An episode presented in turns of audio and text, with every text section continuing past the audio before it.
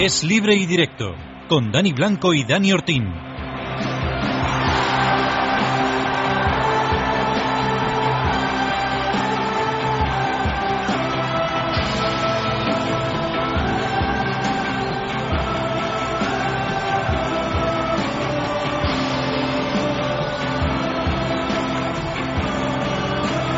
Medio minuto pasa de las 11 de la noche hasta las 12. Toca deporte, la sintonía de Es Radio. Recuerden que es domingo, se ha pasado ya prácticamente todo el 5 de agosto.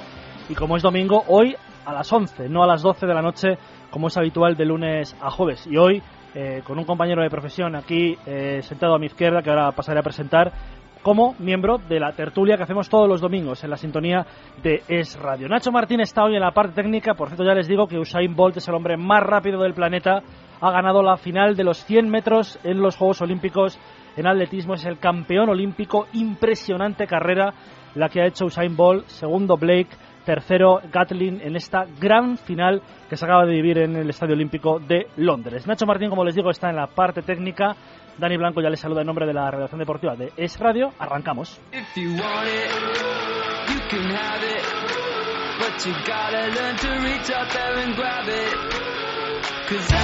Como siempre lo hacemos repasando todo lo que tenemos en el programa, pero esto debe ser lo fundamental, esa carrera que acaba de suceder en los 100 metros de los Juegos Olímpicos de Londres. Dani Ortín, buenas noches. ¿Qué tal, Dani Blanco? Buenas noches. Pues sí, vamos a empezar hablando de ese tema de los 100 metros de la prueba reina de atletismo, de esa victoria de Usain Bolt. Siete de los ocho participantes han bajado de los 10 segundos, solo Asafa Powell ha hecho más de 10, más de 10 segundos, casi 12, y porque ha llegado lesionado. Y también vamos a hablar del deporte español, de lo bien que nos está yendo, sin medallas, pero que nos está yendo en, a espera de lo que hagan los equipos, porque las chicas de balonmano están en semifinales, han ganado ya Noruega 25-20 y jugarán en cuartos contra Croacia, pero es que las chicas de waterpolo están en semifinales. Las de balonmano en cuarto, las de waterpolo en semifinales. Hoy han ganado a Gran Bretaña, jugarán contra Hungría. Y, atención a lo que va a pasar mañana en baloncesto. Se va a dejar perder la selección española contra Brasil. Vamos a repasar esas claves con José Manuel Puertas porque tenemos muchas cosas que ver. Como gane, ojo que nos veremos con... Si todo va bien, nos veremos con Estados Unidos en semis. Si perdemos, el camino puede ser incluso más fácil. Y repasaremos otros resultados, como por ejemplo el de Marina Lavau, que prácticamente ya tiene medalla. Habrá que ver si es de oro, de plata o de bronce, pero parece muy, pero que muy factible que consiga la de oro. Hablaremos un poquito de fútbol, hablaremos del Barça que ayer jugó en París contra el Paris Saint Germain y que ganó.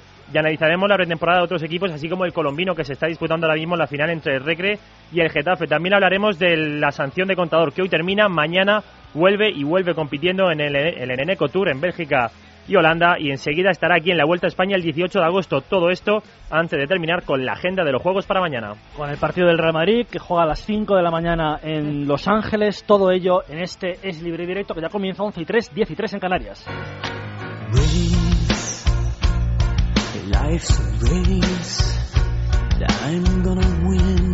Hoy como es domingo tenemos a un compañero, querido compañero además, Richie Esquilas, ¿qué tal? Buenas noches. ¿Qué tal? Buenas noches a todos. Hola Richie. Le han escuchado esta semana y la anterior con dos, eh, bueno, dos intervenciones en el libre directo, una con un partido del Atlético de Madrid en Vigo y otra el otro día anunciando el fichaje de Borja Valero eh, por la Fiorentina, recuerden también acompañado de, de Gonzalo Rodríguez. Luego hablaremos un día del equipo que está haciendo la Fiore, que ha pasado problemas para no bajar a la Serie B italiana que ahora se refuerza con estos dos jugadores del Villarreal que son realmente impresionantes. Pero te pido la primera opinión, Richie, sobre la final que acabamos de, de ver. Yo te he leído en Twitter antes, antes de la final que Usain Bolt era una persona impresionante, o sea, un deportista impresionante y ahora lo es más después de haber ganado. Es que es increíble.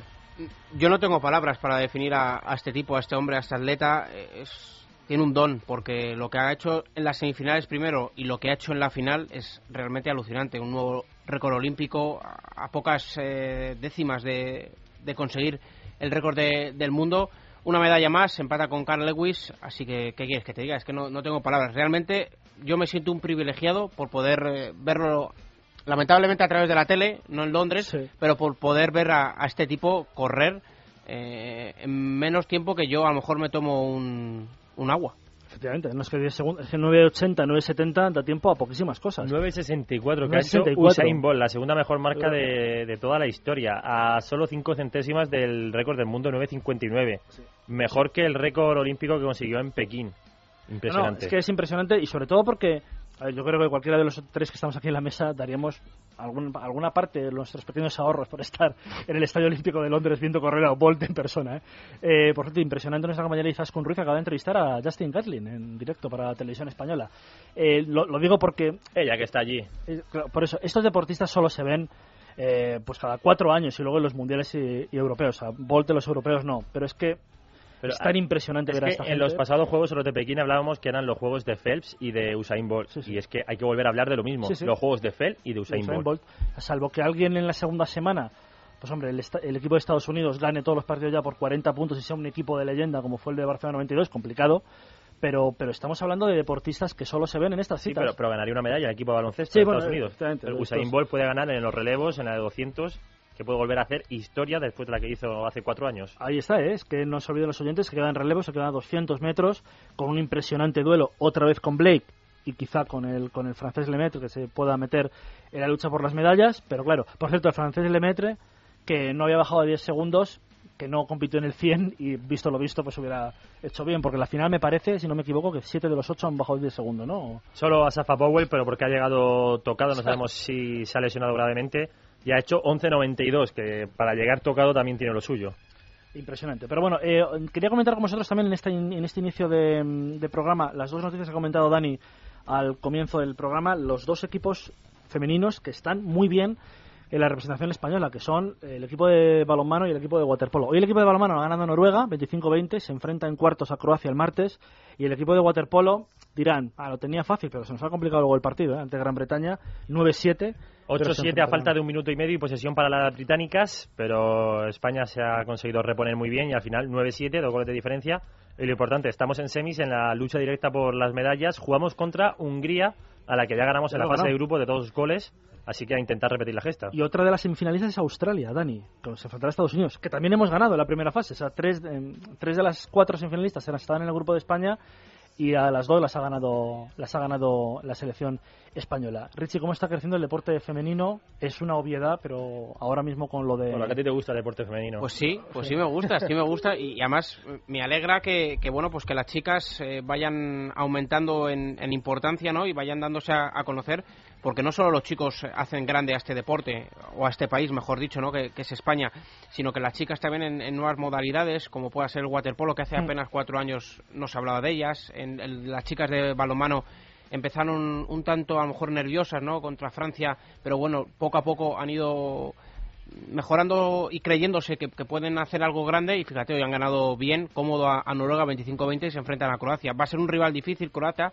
eh, eh, Croacia porque los croatas, eh, tanto los chicos como las chicas, eh, son duros, duros Es que- de roer es que y mañana, pegan, ¿eh? los, Y mañana pegan. los chicos son juegan con Croacia el último partido del grupo y el martes las chicas en el partido de cuartos. Y mañana va a ser, el otro día Croacia en hombres ganó por 11 goles a Dinamarca, que a a mí ya me pareció una selección sublime ante España, luego pasa Croacia por encima de ellos. Yo te digo, el único pero que a lo mejor se le puede poner a las chicas de waterpolo es que sean demasiado jóvenes. Esa juventud, a lo mejor en momentos eh, puntuales como pueda ser la semifinal, le pueda pasar factura al no tener experiencia. Pero también hay una cosa positiva y es que al haber juventud hay ilusión. Entonces a lo mejor mm, puede contrarrestar esa juventud con esa ilusión para doblegar a, la- a las húngaras que, como bien ha dicho Dani, eh, ya las ganamos en la, en la fase de la fase previa. Y bueno pues eh, por qué no hacer historia y conseguir un metal en waterpolo Luego escucharemos a Marina Lavau también eh, en un corte de sonido, pero es que Marina Lavau es otra de las representantes femeninas que está haciéndolo fantástico, que un octavo puesto el martes en la en, en vela, bueno, en la- en la-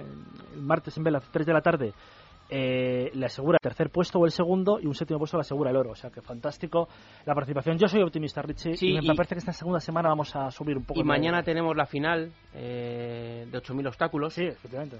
entonces pues pues bueno quieras o no parece ser que a raíz de la primera medalla de de, de plata eh, bueno pues eh, de- en que consiguió que hemos conseguido en piscina pues bueno pues eh, hemos conseguido luego en piragua otra nueva medalla de plata y a partir de ahí pues bueno pues eh, podemos conseguir eh, por qué no seguir aumentando el medallero Espera, tenemos comunicación con eh, Ángel David Rodríguez. Hola Ángel, buenas noches.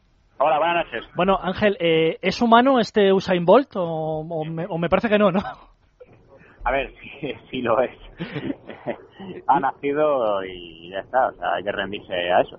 Es impresionante la carrera que ha hecho, de verdad. ¿eh? bueno, la carrera ha sido impresionante en todos los sentidos. Si nos la puedes analizar desde tu experiencia, desde tu visión. es la tercera vez es la tercera vez que hace algo así. La primera fue la final de, Pekín, dejándose ir hizo 69 y corrió igual más que hoy. Luego, lo que luego se relajó, la final de Berlín que hizo 58 y esto de hoy. Esta que igual ha sido la que más menos confianza tenía en, sí mismo. Porque tenía como rival a, a Blake que le podía ganar. Por lo que se ha visto en las repeticiones, Blake ha corrido, por así como lo decimos nosotros, muy duro. Sí. Ah, se ha ido pegando más que corriendo.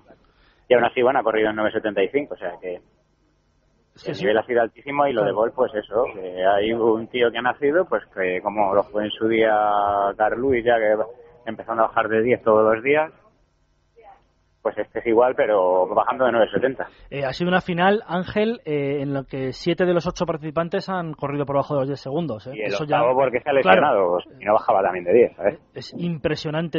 ver, esta carrera, yo lo decía ahora en la tertulia, ver esta carrera, claro, cada cuatro años es una final olímpica, la puedes ver en una final del Campeonato del Mundo, pero, pero son, son los elegidos, ¿no? Son los corredores, los mejores corredores que hay en el planeta.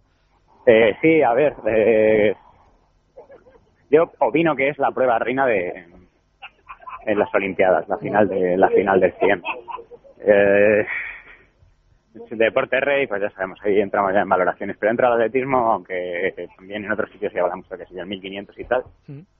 Las que paran, las que paran un poco así el mundo, o los nombres que más suelen quedar de un mundial son eh, final de 100, salto de longitud, aunque este año estaba flojo, y luego la maratón. Si acaso puedes acercar ahí, el lanzamiento de peso. Esas son las, tres o cuatro pruebas y sobre todo la final de 100. Bueno, yo comentarle a Pájaro que he tenido la gran suerte de, estar trabajando durante un año con él en el programa de la cadena COPE de Londres 2.12 con Ángel García y él colaborada, ha colaborado con nosotros. Y ahí hacía uno robado, sí. bueno, comentarle simplemente que menos mal que no le hemos hecho caso, porque tanto en Twitter como en, en otras radios no apostaba por Bol como medalla de oro y bien ha dicho, no, no, si os metéis en Internet yo apostaría eh, en el tercer lugar por bola, así que menos mal que no te he hecho caso, pájaro, ¿eh? A ver, eh, yo ya quedé claro que eran las dos veces, las dos veces y, y Justin, y al final, pues mira, ha sido, ha tirado más para el otro lado. A ver, la sensación que sí daba era que, Blake a malas era segundo y que y que Bolt eh, a malas sí podía ser tercero, por lo que se había visto de, ya te digo, del tema de, pues que no había demasiada confianza en cómo estaba saliendo y tal. Parece que ayer hizo los deberes y esta noche ahora ha meditado y sabía lo que tenía que hacer. ¿Y tú cómo te has sentido, pájaro? Bien, a ver, lo ves y lo disfrutas. Un show y ya está. No, pero digo tú, tú, participando tú. Ah, eh, bueno, a ver, ha sido un verano un poco complicado y aún así, a ver, me voy de mala leche, pero me voy contento. O sea, hace tres semanas no venía, a ver, no venía, estaba, estaba cojo y mira, oye, he estado, a ver, sí, con viento en contra hacer 10-30 y poco, es andar viento a favor en 10-10 y algo, o sea que estoy bien. La pena, pues eso que es aquí, pues mira, que encima si no va sobrado para pasar una ronda, claro. Pues jorobado, y luego para optar a repescas dependes de factores externos de tema de viento y tal, y bueno, pues no me ha tocado, pero bueno, sé que para pasar hay que estar eh, un poquito mejor. Oye, Ángel David, eh, esta gente entrena mucho, corre mucho, igual que tú, pero de lo que incluso más se llega a hablar en esta prueba, aparte de, esta, de, estos tiempos descomunales, son de los gestos de, de Ball, de Blake. Esto es para quitarse la tensión. Sí, a ver, es mucho quitarse la tensión. El 100 no deja de relajación. Y si te das cuenta cuando has visto la, si habéis visto la repetición, cuando han enfocado la, la, cámara que se enfocaba tanto a Blake como a Gatlin, era sobre todo pensión. Gatlin sí iba avanzando, o sea, estaba en su marca, en su marca personal. Blake eh, ha corrido en su marca personal, pero sigue dando de leches contra el mismo, o sea, de las sensaciones que boxeas. Cuando es una sensación visual de que vas boxeando, avanzas muchísimo menos de lo que de lo que puedes. Ahí sí puedes tener una pérdida, te digo, pues si igual a correr en 63, no te digo que iba a correr en 63 también Blake, pero igual sí podía haber hecho 67. Y seguro que dentro en un meeting dentro de tres semanas se lo hace. ¿eh? Sí, sí. Eh, y encima con más frío, más calor, porque aquí está un fresquito hoy que tela, ¿eh? ¿eh? Es la sensación que tenemos, Ángel, ¿eh? que estos en los mítines próximos nos pueden nos pueden pulverizar el reloj, ¿eh? Blake sí, Bolt no. Bolt no. No, no, Bolt ya lo de los mítines además siempre lo hace. Eh, corre, corre, corre antes, no corre antes, corre antes en los mítines, poco a poco va entrando en marcas y cuando pasa va hace el show, intenta ganar y fuera. Y Blake sí ya lo ha hecho varias veces de correr después y hacer marca personal. Oye, he llegado a escuchar esta tarde que es posible que a lo largo de esta próxima década se pueda rebajar el tiempo y llegar a 9-2. Hombre, eso ya habrá hablado algún licenciado, como digo yo. Pero, tú, te, lo imaginas, es que es un segundo más rápido que tú, que eres el hombre más rápido de España. No, pero bueno, si todo mejora, a ver, me refiero a, mejor, a mejoras a nivel de, de, pues, de tanto de biomecánica como de materiales, como de materiales sintéticos y buscando condiciones ideales, sí se puede correr en 9.30 a lo mejor dentro de X. Por ejemplo, también te digo que a mí no me gusta la pista de Berlín donde corrió Gold, porque es una pista lenta y hizo el récord del mundo ahí. La Bolt igual esa carrera la pilla en, un sitio, en algún sitio que yo me conozco y no era 9.59 9.59 o 9.58, era 9.45. Pero bueno, yo creo que es un techo ya de 9.45 para abajo, ya va a empezar a pasar como en longitud o en altura. Que va a llegar un momento que la mejora va a ser cada década. Pues mira, esas pruebas, por ejemplo, están muy estancas. Claro. Bueno, pues eh, yo creo, Ángel David, que estamos, eh, o por lo menos hoy yo me tengo la sensación de que he visto un, un carrerón. A lo mejor, oye, entramos en disquisiteces de no hemos visto la mejor carrera de la, de la historia. Pues no, a lo mejor no ha sido la mejor carrera de la historia. la media, la media ha sido la mejor de la historia. Sí, pero vamos. Si no cuentas con uno que se ha lesionado, lo es. Efectivamente, no, no, y aparte de lo que tú dices, que si no se hubiera lesionado uno, también hubiera pasado o hubiera bajado de los 10 segundos. O sea, que ha sido una carrera espléndida. Eh, Ángel, te agradecemos que hayas estado con nosotros analizándonos la carrera. Muchas gracias. Ah, hombre, llamaré socio del club, anda, algún día de esto. Ahí está, ahí está, ¿eh? Te, te esperamos, ¿eh? El socio del Club de Libertad Digital. Gracias, Ángel. Venga, vosotros. 11 y 17, 17 de la Comunidad Canaria. Oyente de Es Radio, ¿eh? habitual eh, Ángel David eh, Pájaro Rodríguez. Aunque con nuestros compañeros de la cadena COPE pues también participó. También hay que decirlo todo. Aquí hay que decirlo todo. Por cierto, hemos ganado en balonmano. La selección española eh, ha ganado 25-20 a Noruega. Antes de ir a la selección española de balonmano, te quería preguntar, Richie, si tú tienes la sensación de que ha sido la mejor carrera de la historia, esta que hemos visto. Para mí sí, porque de 7 de 8 que hayan bajado de los 10 segundos, eso quiere mucho decir. Y a Safa Powell porque se ha lesionado y al final, bueno, ha terminado la carrera como la ha terminado y lo ha hecho en menos de 12 segundos que yo en mis tiempos modos en el colegio, no sé tú, pero yo no llegaba a los 15 como, como, bueno, mínimo. ¿eh? Yo, yo, he dicho esta hoy en la redacción que yo creo que hacía 17. Pero 100 metros es una carrera muy difícil, pero claro, en la época que yo corría, yo, yo no he corrido prácticamente nunca. Correr de cobarde, Richie Esquilas. Correcto, hay que disfrutar de, de la vida. No, pero yo sí que creo, yo sí que creo y considero que ha sido si no la mejor, una de las mejores. Yo para mí sí, sí que es la mejor, ha sido la mejor carrera y además he tenido el honor y el privilegio de verlo con vosotros y disfrutar porque ha sido una auténtica pasada. 11 y 18, hablamos de deporte, la sintonía de radio, ahora publicidad, enseguida volvemos.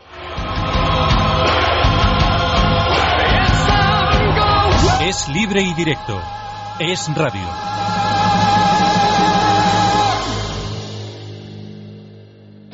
Los 20, ¿quién los pillará? La libertad se convierte en algo cotidiano.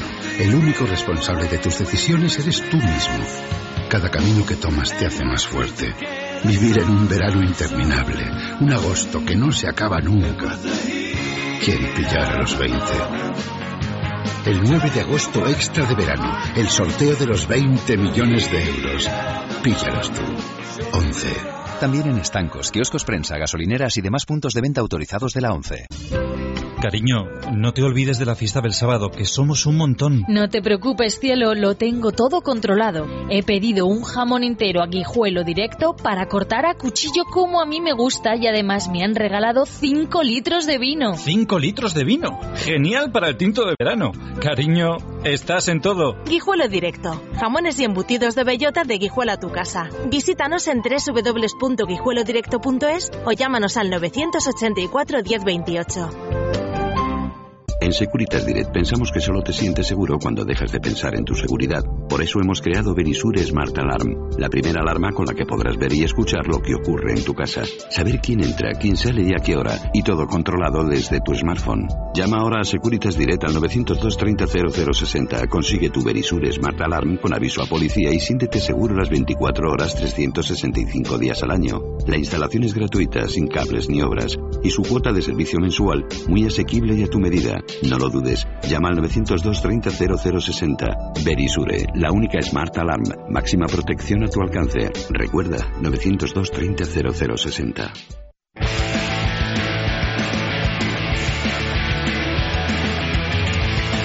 Es libre y directo, con Dani Blanco y Dani Ortín.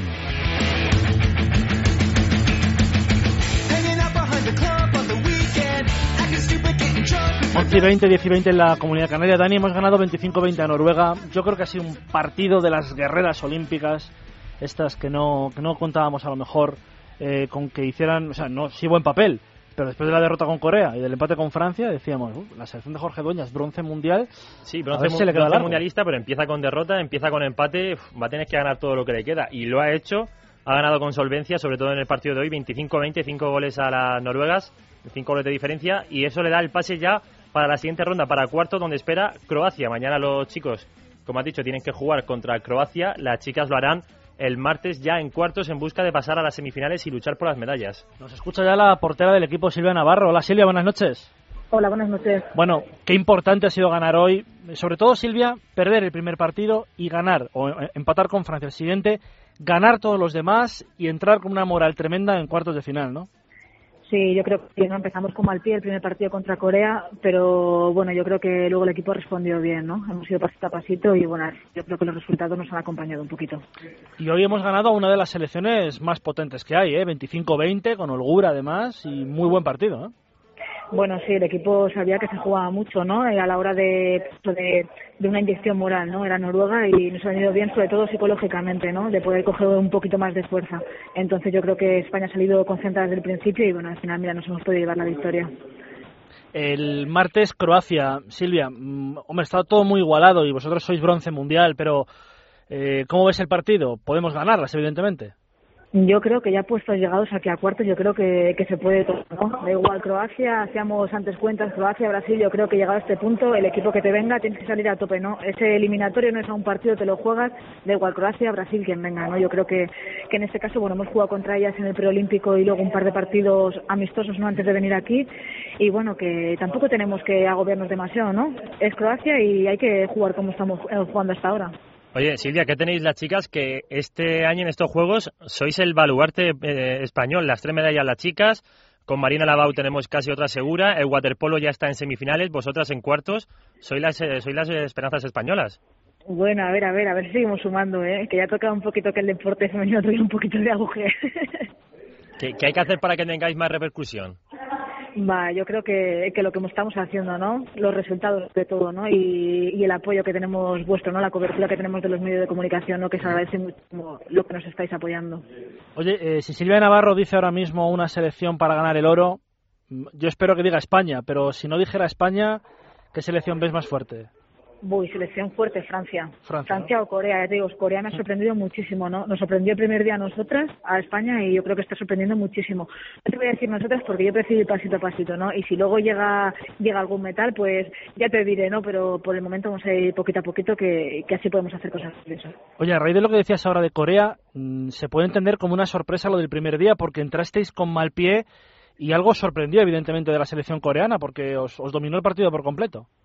Sí, yo creo que a nosotras y a los demás equipos, ¿no? No pensábamos que, Corea fuese a estar tan fuerte, ¿no? Pero sí que es verdad que para las citas olímpicas siempre se prepara muchísimo, ¿no? No tiene nada que ver con la Corea que nos encontramos en el Mundial.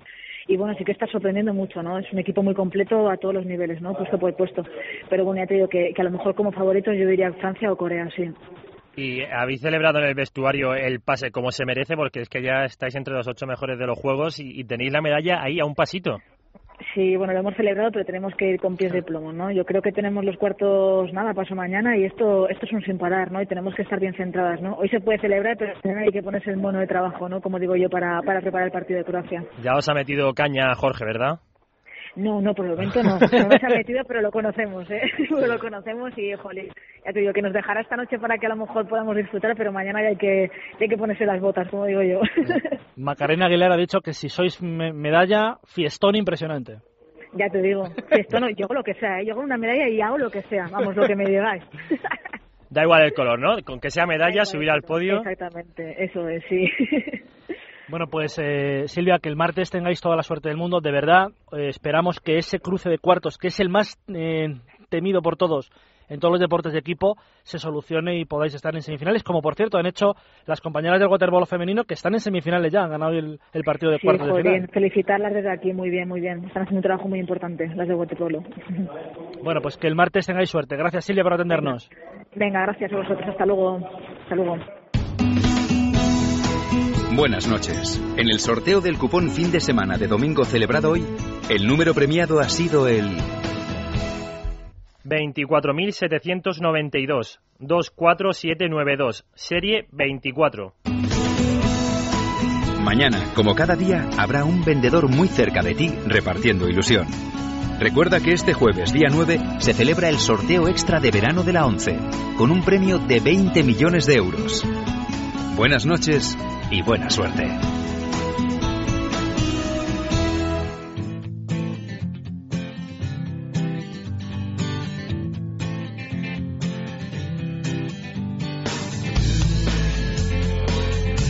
Es libre y directo. Es radio.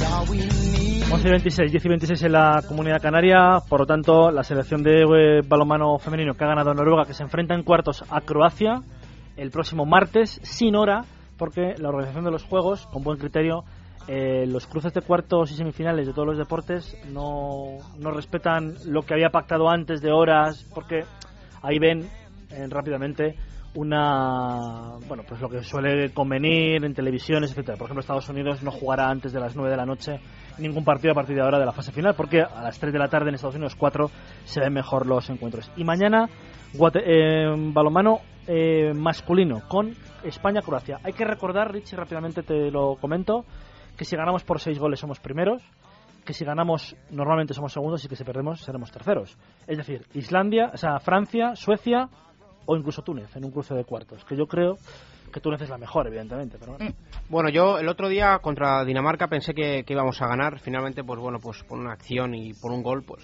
se llevaron los daneses el, encuentro. A raíz de ahí, yo creo que ese fue ha sido un buen punto de inflexión eh, ese partido y a raíz de ahí, bueno, pues hemos visto a la selección de, de Valero Rivera más cómoda, creyéndoselo más y yendo de menos y yendo de menos a más durante todos estos Juegos Olímpicos. Así que mañana es una gran prueba de fuego para ver en qué estado, en qué eh, sí, en qué momento se encuentra la selección de balonmano. Yo creo que se le puede ganar lo de los seis goles, eh, Dani, lo veo complicado, pero oye, a lo mejor se ponen las pilas los chicos de Valero Rivera, ganan de seis y se enfrentan a Túnez en cuartos y ya Mm, ganando a Túnez lucharíamos por, por, por, medalla. Pero bueno, aún así, como para ganar medalla hay que ganar a los mejores, no importaría enfrentarme ni a Francia ni a Suecia. ¿eh? Ahora te voy a decir sobre esa frase. Hoy ha hablado el seleccionador español de baloncesto, Sergio Escariolo, y Andrés Nocioni, que de repente ha metido baza desde Argentina. Pero ah, antes de saludar a José Manuel Puertas, que ya, que ya nos escucha, decimos que mañana nos dividiremos en dos en la redacción. ¿eh? 9 de la noche el partido de básquet contra Brasil, ocho y media el partido de balonmano contra la selección de Croacia. José Manuel Puerta, buenas noches. ¿Qué tal, Dani Blanco? Buenas noches. Oye, te, estamos, estamos deseosos, eh, también te saluda Rich Esquilas. ¿Qué tal, eh, José? Muy buenas. ¿Cómo estáis? Oye, una cosa, José, te estamos, estamos deseando contactar contigo para que nos digas desde tu humilde visión y experta visión, hay que jugar a perder ante Brasil. Todo, pero, José, todo eso más la sincera. ¿Todo eso más qué, perdona, Dani? Más la visión sincera. La visión eh, sincera. yo te diría lo que yo haría y lo que yo creo que va a pasar. ¿Qué harías tú? Pues lo que yo haría mm, depende del momento. Ayer cuando empezamos tirando a fallar, al poco de acabar el partido de España, yo pensaba en perder contra Brasil. Eh, creo que ahora mismo mm, la dignidad está por encima de, otras cosas y, realmente mm, durante la tarde lo estaba pensando, ¿no? Si, ¿Qué más te da si no eres solo ser plata o bronce? Hombre, no es lo mismo. Esta selección ya ha sido plata. Esta selección lo que le falta es el oro olímpico. No lo sé. Y lo que yo creo que va a pasar es que mañana España va a salir a ganar. Es lo que yo creo que va a ocurrir y además tengo la ligera sensación de que Brasil no va a tener la intención de ganar. Por tanto, creo que como mañana España se vaya en el marcador, al final va a ser un partido cómodo para España porque yo creo que España va a salir a ganar. Es un dilema muy complejo porque ya no solo es el evitar en semifinales a Estados Unidos, es que a priori el cruce de semifinales, de cuartos, perdona, es mejor. Porque para España, históricamente, es mejor jugar contra Francia que Sí, jugar sí. contra Argentina. y si quedas tercero, juegas con Francia. Entonces, a priori es mucho mejor el camino si eres tercero que segundo, pero yo creo y confío en que mañana España va a salir a ganar el partido. Eh, entonces nos enfrentaríamos en teoría a Argentina en los en los cuartos de final. Ya, a ver, verás tú a Argentina mañana como le da por, por Claro, dar la sorpresa monumental, pero me imagino que no. Eh, todo todo si, si transcurre todo de la manera normal, que por lo menos una semana de juegos tampoco hemos visto grandes sorpresas para decir que va a pasar algo anormal, pero bueno. No. Eh, España se enfrentaría a Argentina y el cruce de semifinales sería contra Estados Unidos. Pero verdad lo que dice José, es que mañana perder significa evitar a Estados Unidos y significa un cruce mejor en los cuartos. Es decir, que es que es mejor. pero hay que ver sobre todo lo que pasó con badminton y que Sí, echaron a cuatro parejas Sí. por dejarse perder o por intentar buscar un cruce más fácil que se vio que fue deliberado. Entonces, mañana que lo haga es que- España y Brasil, difícil. Sí, es evidente que mañana no pueden salir. En el caso hipotético de que no quisieran salir a ganar los dos equipos, no pueden hacerlo desde el primer minuto porque porque es, ridículo, ¿no? Supongo que habría algún pacto oculto para llegar al minuto 38 igualados y a partir de ahí, pues bueno, vamos a jugarnos a las cartas, ¿no? Pero sinceramente yo es que creo que España va a salir a ganar y entonces creo que se acaba el debate. Ya habrá quien piense, pues España se equivoca. Pues probablemente, porque insisto, si Francia tiene una bestia negra en esto del baloncesto, esa es España. España, sí, sí. Que Francia en los últimos años nos ha ganado una vez y fue en el Mundial de Turquía, porque no estaba Pau, no estaba Calderón, entre otras cosas, y España fue como fue, aún así fue sexta del mundo. Eh, y, y si España tiene equipos a los que puede un poco temer, o el que nos hayan puesto en aprietos, o, con los que hayamos sufrido, aparte de Rusia o Turquía, ese es uno de ellos, es Argentina. Argentina, sí. Y sería cruce de cuartos. Entonces es, un, es una decisión complicada, pero yo creo que va a imperar la decisión deportiva y España saldrá a ganar mañana. A ver, yo he visto o he oído hoy a los eh, protagonistas, José Luis Sáez primero, Escariolo después y varios jugadores, y no me cabe la menor duda que España va a salir a ganar Eso es. mañana, porque Escariolo lo ha dicho. Cada uno elige su moral y su ética en determinado momento. O sea que Escariolo está diciendo que, que va a salir a ganar. Tú imagínate con la que le zurramos a los franceses el año pasado cuando fue evidente que se dejaron perder contra España en ese partido de- del Eurobásquet, que España era protagonista de ese partido y, y que tanto presumimos, ¿no? De que, de que habíamos sido deportivos y de que, que Francia había hecho lo que le había dado la gana, pero España había salido a ganar. Pues yo sinceramente creo que España debe salir a ganar y, y es lo que va a hacer. Ahora, mañana a las nueve de la noche saldremos de dudas y veremos qué pasa en ese España-Brasil, pero yo estoy casi seguro a estas horas de la noche. A lo mejor mañana a las 7 de la tarde no pienso lo mismo, pero a estas horas de la noche estoy convencido que España sale a ganar. Oye, ¿y si salta la sorpresa y, y Argentina gana a Estados Unidos? Pero es que Estados Unidos va a ser primero prácticamente seguro, aunque pierda no, con Argentina. Claro, lo, lo digo por el cruce de cuartos, que cambiaría. Sí, pero, pero es que son unas cábalas que, bueno, pues hay que ver, mm, en fin, sería complicado, ¿no? Sí, y, y a lo mejor entonces caería Francia al tercero. Claro, y además, José, Claro. perdona, son cábalas que no se pueden hacer porque el último partido de la jornada es el Estados Unidos-Argentina. Eso es, tú puedes saber lo que ha hecho es- Francia, pero correcto, Claro, como bien juegan dice antes Dani. España y... Claro, es que es que eso es imposible, es una cábala que, que no, no, no, no, no encaja, ¿no? Entonces, pues evidentemente hay que salir, jugar el partido, ganarlo y bueno, asumir que España ayer perdió un partido que no tenía que haber perdido nunca y que ahora tiene ese castigo, ¿no? Y si tienes que jugar contra Estados Unidos en semifinales, pues te lo has merecido. Y eso sí, y Rusia se ha merecido no jugar contra Estados Unidos en semifinales. Antes de preguntarte por las claves de ayer, para que me des algunas, hay que decir a los oyentes que Rusia es primera seguro y Australia cuarta seguro. Es decir, que el partido España-Brasil es que solo puede pasar que una sea segunda y otra sea tercera. Porque si Brasil se pudiera complicar, pues a lo mejor Brasil sí que iba a ganar y no sé. Pero vamos, que da igual. Australia es cuarta seguro y Rusia primera seguro. Y en el otro grupo, si no me equivoco, José, Lituania es cuarta seguro, no tiene ninguna opción de ser Bueno, eh, en tercera. Nigeria sí gana Francia. Ah, bueno, sí, pero claro. O sea, quiero decir, si, Ni- si Nigeria gana Francia, Lituania dejaría de ser cuarta. Y luego, Lituania ganó a Nigeria. Por tanto, yo creo que prácticamente seguro Lituania está metida, pero mm, porque Lituania ha ganado a los dos africanos, y entonces en caso de empatar con Nigeria ah, estaría claro, por delante. estarían las dos victorias. Claro. Y Lituania tiene que jugar contra Túnez. Claro, Bueno, sí, dando por hecho que Lituania va a ganar. Ah, vale, vale, vale, sí, bueno, pero que hay una opción. Hay un, Túnez no hemos dicho nada. Claro, hay un evidentemente. 1%, pero efectivamente, que puede pasar, no es el 100%. Eh, Estados Unidos es primera seguro y Francia y Argentina se pueden desdoblar, pero casi seguro que Francia va a ser segunda. Y ahora te Mm. pregunto por las claves de ayer, porque, claro, un partido que empieza 2-20, José, Mm. que acaba 11-28 el primer cuarto, pues no se te puede escapar. En teoría no se te puede escapar, claro. Bueno, pero no es la primera vez que vemos esto en el baloncesto, en un equipo que empieza apabullando a otro y que por esas cosas de la cabeza, de la psicología, de la relajación, pues deja al otro equipo meterse y el otro equipo que viene de menos a más es al final el que se pone por delante y gana. A mí más que el 22 lo que me preocupa es ese 69-60, ¿no? Porque un 22 quedaban, quedaban 33 minutos de partido, pero con 69-60 tras una canasta de Margasol quedaban dos minutos y medio de partido y eso a España no se le puede escapar. Y es verdad que ayer España tuvo algunos problemas, sobre todo en defensa, tiros librados muy cómodos de algunos jugadores rusos, como Griapa en la segunda parte o Fritson, que se hinchó en la primera parte principalmente, que no se deben permitir. Hay que llegar más a esos tiros y España no estuvo acertada desde fuera. Evidentemente se nota que Navarro no está bien. Y bueno, Margasol está, pues no estuvo bien, está renqueante con los problemas físicos que viene arrastrando en la preparación y es una situación complicada, pero lógicamente España ya tuvo algunos problemas y deben de resolverse porque todos sabíamos que Rusia iba a ser un partido muy difícil, un equipo muy bueno el equipo ruso y que aunque venga del preolímpico era un equipo que estaba claro que junto a Brasil era el equipo más difícil, probablemente más que Brasil del grupo y las claves pues eso, yo creo que España principalmente en defensa ayer no, no terminó de dar la talla y cuando el partido se complicó pues se atascó un poco mentalmente en ataque y, y eso hizo que el partido se fuera. Yo creo que Rusia, eh, ya lo dijimos, eh, ganó todos los partidos del preolímpico y ha ganado todos los partidos de la primera fase. O sea, algo tiene Rusia, ¿eh? Está claro. Y tiene un gran entrenador, además, ¿eh? un grandísimo entrenador. A mí David Bland me parece pues probablemente de los mejores entrenadores que hay en Europa. Es un entrenador que quizás si no fuera porque existe alguien llamado Zelko Obradovic, ahora mismo sería pues considerado el mejor entrenador que hay en Europa, pero como está Obradovic, pues es muy difícil darle ese galardón a Vlad. No nos olvidemos de que la selección rusa nos ganó en España en el 2007 un Eurobásquet que prácticamente era imposible perder, porque España era la actual campeona del mundo, porque España llegaba en una racha impresionante y, y- y en nuestra casa vinieron los rusos y nos robaron ese Eurobásquet, ¿no? Y nos lo robaron con merecimiento. España llegó muy mal a la final, fundida principalmente, y la verdad es que los rusos lo hicieron muy bien y en el banquillo ya estaba David Blatt. Es un hombre Sí, que sí. ha sabido hacer la transición de la selección rusa, está metiendo a los jóvenes, a Molgov.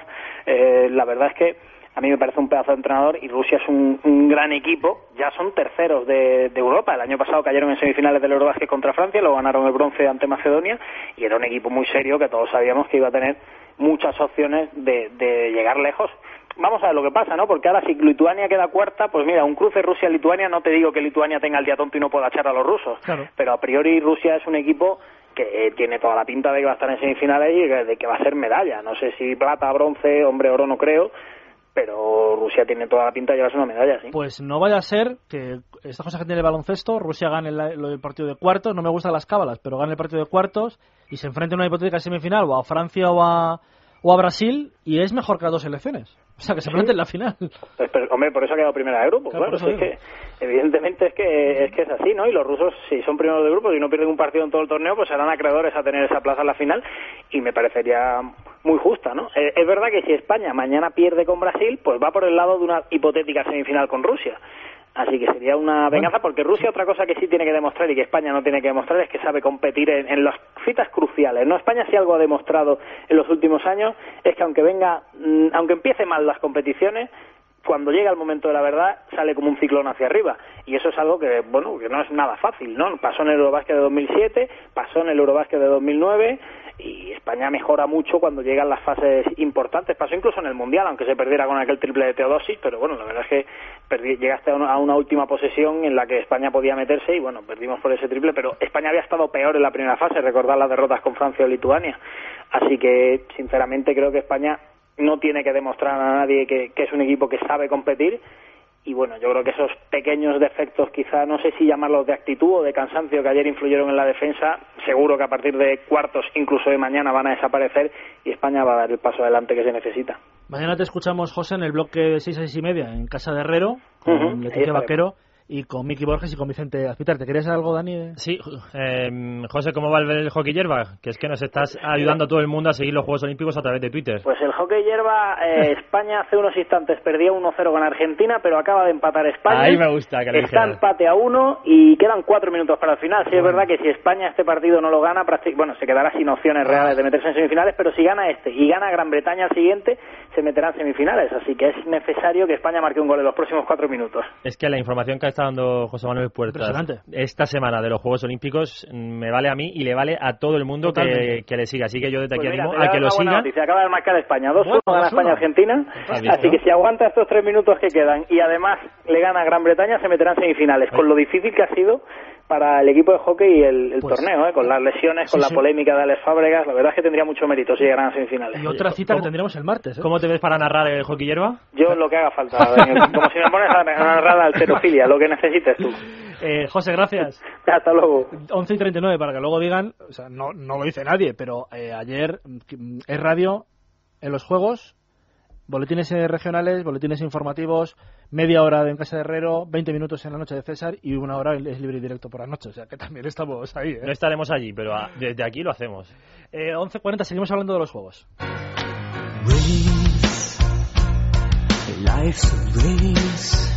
Esta sección donde todo se resume, eh, resultados de la jornada, otras noticias, para luego, evidentemente, poner el colofón a cerca de las 12 con la agenda para mañana. Dani, resúmenos, por favor, lo que ha habido en los juegos. En este, si no me equivoco, octavo día de competición.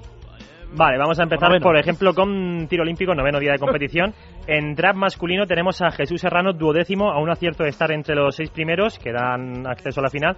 Y Alberto Fernández, vigésimo segundo, a cuatro aciertos. Mañana la segunda ronda, a ver si tenemos suerte. Y alguno puede pasar a la final, llevarse diploma y, si, ¿por qué no?, optar a medalla. En tiro olímpico, pistola de 50, met- de 50 metros, estamos atentos a lo que haga Pablo Carrera, que de momento no ha empezado muy bien. En ciclismo, en, en pista, en Omnium Scratch, Eloy Teruel ha terminado noveno a tan solo una posición del diploma olímpico. Ha mejorado muchísimo, sobre todo en la penúltima prueba, en los 15 kilómetros, donde ha conseguido ser segundo y eso le ha valido para estar peleando por entrar en el diploma final a solo un puesto en atletismo. De los españoles, destacar que hoy han participado en maratón Alessandra Aguilar, María Elena Espeso y Vanessa Veiga. Eh, la mejor de ellas ha sido Sandra Aguilar, vigésimo sexta, con 2 horas 29 minutos 19 segundos, sea, 6 minutos de la ganadora, la etíope Tiki Yelana, que ha cumplido estos 42 kilómetros en 2 horas 23 minutos 7 segundos. Un recorrido, por cierto, que ha sido como tener una guía de viajes de- en tu mano y poder ver todo Londres, porque el recorrido ha sido, la verdad, que muy bonito, Muy bonito, sí, sí. paseando por todas las calles céntricas de Londres y mostrando una vista maravillosa. Más cosas. En Vela, vamos a escuchar ahora a Marina Lavau, porque lo que dice es muy importante. Está dentro de las 10, está dentro de las mejores, de hecho es líder. Ha terminado las 10 primeras regatas como líder con 14 puntos de ventaja sobre la segunda y la tercera en la general y 15 sobre la cuarta. Es decir, si en la Medal Race, la, la regata entre las 10 mejores, acaba entre esas 7 mejores, será campeona. Si no, pues habrá que ver qué posición ocupa sus rivales y si opta a medalla. Escuchamos ahora a Marina Lavau. Creo que tengo que ir a hacer mi regata, que se van a pelear entre ellas y yo un poquito más libre, que no creo que vaya nadie por mí. Y hacer lo que se hace, una buena salida y después controlar un poco la flota y a ver qué pasa.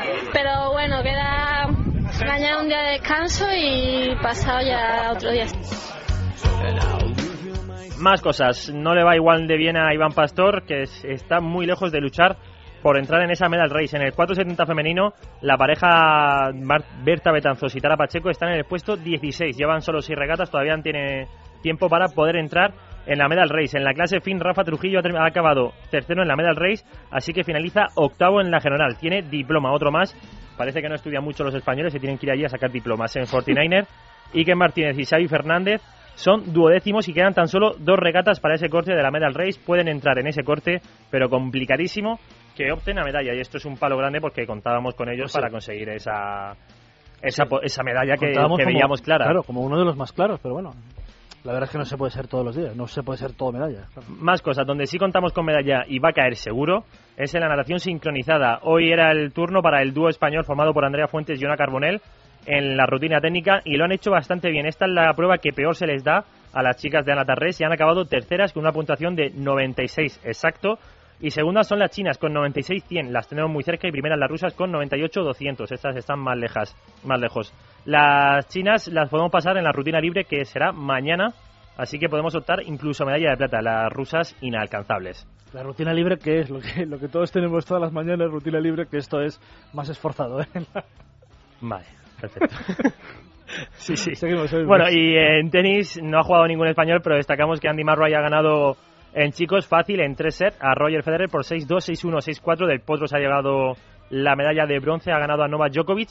Y en chicas ha ganado Serena Williams 6-0, 6-1 ante María Sarapova. Es decir, hemos tenido partidos interminables, llegan las finales y por la vía rápida. Pues los 44 minutos que hemos tardado del programa sobre los juegos, los 16 que quedan, hablamos de fútbol.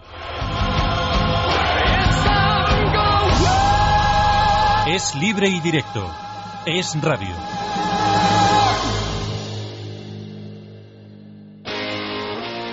Los 20. ¿Quién los pillará? La palabra imposible no es más que eso, una palabra. Unas letras alineadas cuyo significado cambia a tu antojo. Imposible solo es lo que tú decides que no es posible. ¿Quién pillará los 20? El 9 de agosto extra de verano. El sorteo de los 20 millones de euros. Píllalos tú. 11. También en estancos, kioscos prensa, gasolineras y demás puntos de venta autorizados de la ONCE. Oye, ¿tus inquilinos siguen sin pagarte? Que vaya, se han puesto al día. ¿Cómo lo hiciste? Llegó Legalitas. Mis abogados se encargaron de presentar las denuncias y de negociar una solución rápida. En Legalitas volvemos a revolucionar la defensa jurídica acercando aún más la figura del abogado, con más coberturas y más servicios. Y todo por menos de 10 euros al mes. Llame al 902-226666. Usted, su familia y su día a día más protegidos. Legalitas Seguros. 902-226666. Somos abogados. Buenas noches. En el sorteo del 739 celebrado hoy, la combinación ganadora ha sido 4, 7, 14, 17, 29, 31 y 35. Reintegro 5. Mañana, como cada día, habrá un vendedor muy cerca de ti repartiendo ilusión. Recuerda que este jueves, día 9, se celebra el sorteo extra de verano de la 11, con un premio de 20 millones de euros. Buenas noches y buena suerte.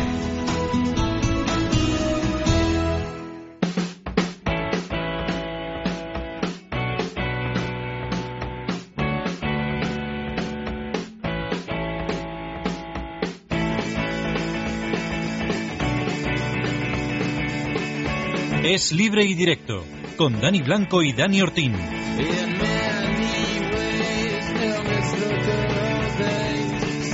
14 últimos minutos del programa para hablar un poco de fútbol. Ayer jugó el Barça y jugó un partido exigente en París, 2-2 ante el Paris Saint-Germain. No sé si pudisteis ver algo del partido, pero la conclusión clara es 0-2 en la primera parte y que luego le remontan al Barcelona. Pero la otra conclusión es que es un test serio y que el Barcelona está para, para grandes logros, evidentemente. Sí, bueno, eh, el Barça tiene un- una gran plantilla, una amplia plantilla. Volvió a deslumbrar eh, Leo Messi, que, demuestra que ahora mismo es el mejor jugador que hay sobre el planeta Tierra. Y bueno, pues bien, bien los jugadores, los canteranos de Lofeu, Rafinha. eh, Parece que tiene la confianza también de, Tito Vilanova y una primera parte totalmente distinta a la segunda. El Barça se dejó llevar en la segunda parte y como no podía ser de otra manera, el primer gol del Paris Saint-Germain lo metió un verdugo del, del Fútbol Club Barcelona como es Zlatan Ibrahimovic. Así que, bueno, podemos ver, es una prueba, como bien dices Dani, es una prueba. Y yo supongo que Tito Vilanova sacará conclusiones, como ya sacaba Guardiola durante los eh, cinco años que estuvo en, en el banquillo del Fútbol Club Barcelona. Y supongo que, que aprenderá y que de- intentará no conseguir que los jugadores del Barça no se vayan teniendo el partido ganado prácticamente la primera Por parte. cierto, antes de seguir hablando del Ah, Barça, sí, sí, comentarlo, sí, que hockey hierba España ha ganado 3-1 a la Argentina. Perfecto. El martes jugamos contra Gran Bretaña en ganar, busca ¿no? de las semis. Si ganamos, estamos en semifinales. Bueno, pues vamos a ver si, si lo conseguimos. Ahora nos lo contará Marcos Lorente, pero hay una noticia que a Cristian Tello eh, no, no se le va a hacer ficha del primer equipo definitivamente, va a tener ficha del segundo equipo o se va a ir cedido a otro. Yo creo que todavía Tello podría, podría compaginar el segundo equipo, pero bueno, no, no sé qué va a hacer. Y que, eh, ah, según ha dicho el representante de Afelay, se le está buscando equipo para que se vaya cedido. Dos extremos que pueden irse fuera. Bueno, pues ahora hablamos con eh, Marcos Lorente para este para esta actualidad de Barcelona que ayer empató eh, en París contra el Paris Saint Germain. Ya le tenemos. Hola Marcos, ¿qué tal? Buenas noches. Hola Dani, buenas noches. Estaba comentando lo de Tello. Al final parece que no se le hace ficha de primer equipo, ¿no? Ha decidido Tito Vilanova que no. Así es, eh, no está entre los eh, 25 que tienen dorsal. De momento se queda con el 27. No está cerrada la plantilla. Sigue Tito Vilanova diciendo que, que le gustaría que viniera un central para reforzar la plantilla y ahora mismo con esos 25 eh, si no hay fichajes, debería desprenderse de uno. ¿eh? Se ha quedado Martín Montoya con el 19, Mar Bartra con el 15, Jonathan Dos Santos con el 12 y Mar Muniesa con el 25 y como digo, Cristian Tello con el 27 y el único fichaje que ha llegado hasta el momento, Jordi Alba que va a lucir el 18. Eh, para que el oyente se aclare, tampoco quiero decir, no quiere decir obligatoriamente que Tello tenga que salir, Marcos, que puede jugar en el segundo equipo, evidentemente, como ya lo hizo el año pasado con esporádicas apariciones en el primero, pero que en teoría será eh, miembro del equipo de Eusebio Sacristán, el segundo equipo. Exacto, o sea, entrenará con el primer equipo, jugará cuando sea necesario, pero en principio tendrá ficha del B. Eh, no sé si sabes este dato, Marcos, pero hoy venía, mm, creo que lo he leído en marca.com, que el Castilla y el Barcelona y el Barcelona B, o sea, el filial del Madrid y el filial del Barcelona se han gastado eh, más dinero por el momento que muchos equipos de primera división. Atención, eh, a los filiales en segunda división. Sí, es curioso, sí, sí, lo, conocía.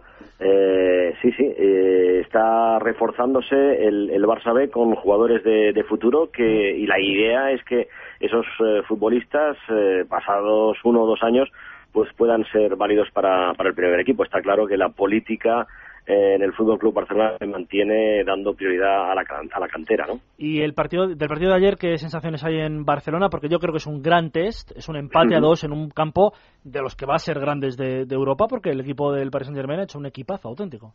Exacto, con, con, fichajes de renombre como el de Ibrahimovic, ¿no? Hombre, con buen sabor de boca, porque el Barça acabó imponiéndose en los penaltis tras el 2-2, hizo una primera parte muy buena el, el equipo, ganando 0-2, luego empató en la segunda mitad el Paris Saint-Germain 2-2 y en los penaltis eh, Pinto que fue protagonista. Marcó Rafinha tras una buena jugada de Alexis, marcó Messi de penalti, un penalti inexistente por piscinazo de, Alexis, hubo minutos para canteranos, eh, por ejemplo, fue titular Jordi Planas, el único lateral izquierdo de que disponía Tito Vilanova en la plantilla después de la ausencia de Jordi Alba, que se incorpora el día 8 de agosto, y de Adriano, que está lesionado. Y, bueno, el cuarto gol de Messi en, pretemporada y, sobre todo los minutos que tuvieron los eh, jugadores, los campeones de Europa, ¿no? Jugaron la segunda mitad, primeros minutos para Piqué, Cés, Xavi y Iniesta. Poco a poco va cogiendo el rodaje el Fútbol Club Barcelona, al que le queda todavía un par de amistosos antes del primer partido oficial de, la liga. Claro, es que, sí, no, te decía Marcos que es que no se puede despistar nadie porque parece que queda mucho, o, otro año, otro verano, el 5 de agosto sería un, todavía queda un mes, pero es que quedan 13 días para empezar la liga, ¿eh? es que es impresionante. Sí, sí, queda poquísimo, el día 19, el debut en, en liga y los dos amistosos que le quedan al Fútbol Club Barcelona, que será en una semana bastante intensa, porque el miércoles juega en Göteborg ante el Manchester United a las 8 y luego el sábado 11 a las 8 y cuarto el último amistoso de la pretemporada en Bucarest ante el Dinamo en el National Stadium. Luego tendrá del 13 al 19 eh, o al 18 el Fútbol Club Barcelona aquí ya no se moverá de Barcelona y en doble sesiones preparatorias y lo ha anunciado Tito Vilanova para el equipo empiece bien la, la, temporada. Pero vamos está siendo una pretemporada muy pero que muy intensa. A pesar de estos dos partidos el Barcelona tiene previstas dobles sesiones preparatorias esta misma semana. Con el inconveniente de que del 13 al 15 los internacionales se marchan porque tiene un partido en Puerto Rico. Y eso al Madrid al Barcelona al Valencia los que al Atlético de Madrid eh, equipos que que van a tener internacionales les va a fastidiar muchísimo porque son justo tres días antes de empezar la liga en un país que es lejano. No, no es un amistoso en Francia y en Portugal, es en Puerto Rico. Eh, sí, es un hecho. Es un hecho del que se quejan eh, sistemáticamente los clubes importantes que aportan muchos jugadores a la selección, pero que se repite año a año. ¿eh? Recuerdo que el año pasado y el, hace dos años también sucedió lo mismo. No son amistosos bastante inoportunos y, y requieren pues muchos kilómetros de desplazamiento para los futbolistas. Pero en fin, eh, la pasta es la pasta, ¿no? Esto es lo que hay, efectivamente. Eh, Marcos, esta semana seguimos hablando del Barça. Gracias. Un abrazo. 11 y 53, 10 53 en la Comunidad Canaria. ¿Me queréis comentar algo de algún otro equipo? Yo, por ejemplo, por preguntarle a Richie brevemente sobre el Atlético de Madrid, que sé que eh, tienes información y que sigues al equipo. yo creo que el Atlético todavía está en formación, evidentemente, pero claro, es peligroso, que son dos semanas para empezar la liga. Bueno, lo primero de todo no descartes lo de Tello, ¿eh? ¿Tello al Atlético? Mm, lleva desde el principio de verano sí, Caminero. llegó un día a la, a la, Masía a hablar con Zubizarreta. Es cierto que bueno coincidieron en el Mundial de, de USA de 94. Pero bueno, el eh, Zubizarreta, director deportivo del Barça, Caminero, director deportivo del Atlético de Madrid, lo intentaron, de primeras eh, Zubizarreta dijo que no, pero claro, ahora la situación de Tellos es otra distinta, no tiene ficha del primer equipo, es cierto que va a entrenar con el primer equipo, pero a partir de este dato las cosas pueden cambiar y no descartes que a lo mejor Cristian Tello, en calidad de cedido, pueda llegar al, al Atlético Madrid esa temporada. Te digo, la imagen del último partido, a mí no me gustó, a mí no me gustó. Yo creo que es cierto que las pretemporadas, te lo dije el otro día, es cierto que las pretemporadas están para, sobre todo para corregir errores e ir forjándote un poco tu identidad, ¿no? Pero aún así yo creo que el aficionado del Atlético de Madrid, como es lógico y es normal, le gusta que su equipo gane, o al menos marque goles, y el otro día no estuvo atinado. Lo mejor de la pretemporada, sin ninguna duda, es Oliver Torres. Sin duda, madera de futbolista. Y lo bueno que tiene Oliver Torres es que ha dado con un entrenador que le va a saber llevar. Sí. Porque si hubiese sido otro, ya te digo yo que a lo mejor este chico no triunfaría en el Atlético de Madrid, pero es que va a dar con uno que ama la camiseta del Atlético de Madrid o que la amaba en su día. Y que no hay edad. Y que no hay edad, como bien dijo el Cholo Simeone. Lo que hay que hacer, o lo que tenemos que hacer nosotros, Dani, nosotros los periodistas, es despacito, ¿eh? con calma. Eh, si el chaval que va a fallar, porque va a fallar, porque tiene 17 años, es humano, va a fallar, hay que darle tranquilidad, hay que saber eh, ponerle en su sitio y sobre todo una cosa clave y fundamental, me gusta la apuesta del Cholo Simeone porque con tan solo 17 años hay que ponerle. Lógico, a Raúl se le puso con 17 años Valdano y fíjate cómo triunfó. Eh, al Agüero, Javier Aguirre, con 18 años, le puso en el Atlético de Madrid. Entonces yo creo que este tipo de jugadores hay que ponerles porque si no, cuando le vas a poner? Pero aún así, es de lo mejor de la pretemporada. Eso, y también, ojito, eh, que si no llega Cristian Tello, el sustituto del Toto Salvio puede ser Cader el jugador del, filial. hizo una gran temporada con el Atlético Madrid C de delantero, con Alfredo Santalena. El año pasado ascendió, en principio jugaba de lateral derecho, pero luego Milinko Pantic le puso de extremo derecho.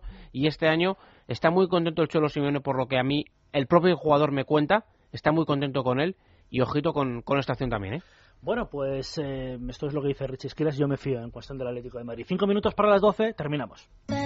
Wamba pasa hambre a diario y debe hacerse cargo de sus hermanos que también sufren desnutrición. Él no puede creer en las hadas, pero aún puede creer en las madrinas. Cuando mujeres como tú amadrinan a un niño, hacen realidad que reciban alimentos, agua potable y educación. Entra en amadrina.es o llama al 902 2080 10 y amadrina a un niño que te necesita. World Vision. Los 20. ¿Quién los pillará?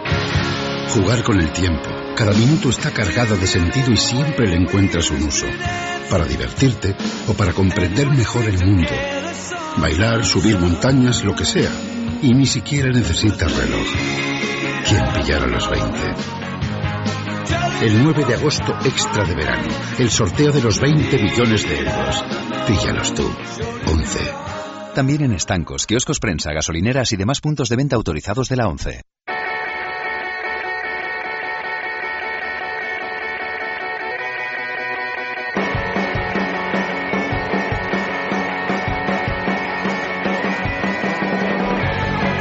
56, ¿de qué se trata esta broma? Bueno, hoy me ha tocado elegirlo a mí, he elegido Lie About con el disco, con la canción ah. The el final. ¿Puedes repetir el artista, por favor? el grupo. El grupo. El grupo musical. Bueno, artista, el grupo musical, es lo mismo, más o menos. Lie Out. Ah, okay. Thank you. Venga, para la despedida, tres minutitos. De The cada mismo estará sonando, si no ahora en unos minutos, en el Arenal Sound de Burriana, en Castellón, uno de los grupos que está cerrando uno de los festivales de verano que tenemos por la geografía española. Y con esta música nos vamos a la agenda, día lunes, décimo día de los Juegos Olímpicos, en el que puede caer alguna medallita. Vamos a empezar primero con tiro a las 10 de la mañana. Javi López en carabina de tres posiciones y Alberto Fernández y Jesús Serrano en la segunda fase del trap. Luego tenemos piragüismo, ya entra en escena el piragüismo en aguas tranquilas, ya con la brava salimos con una medalla, vamos a ver si en la tranquila, en la tranquila llevamos alguna. A las diez y media primero Paco Cubelos en K1000 y a las 11 en C1000 David Cal, una opción bastante fiable de medalla. Luego tenemos a Frank Casañas también a las 11 en atletismo con el lanzamiento de disco. También estará Úrsula Ruiz en lanzamiento de disco 45 minutos más tarde. A las 12 menos 10 arrancan los 800 metros con Luis Alberto Marco, Kevin López y Antonio Reina.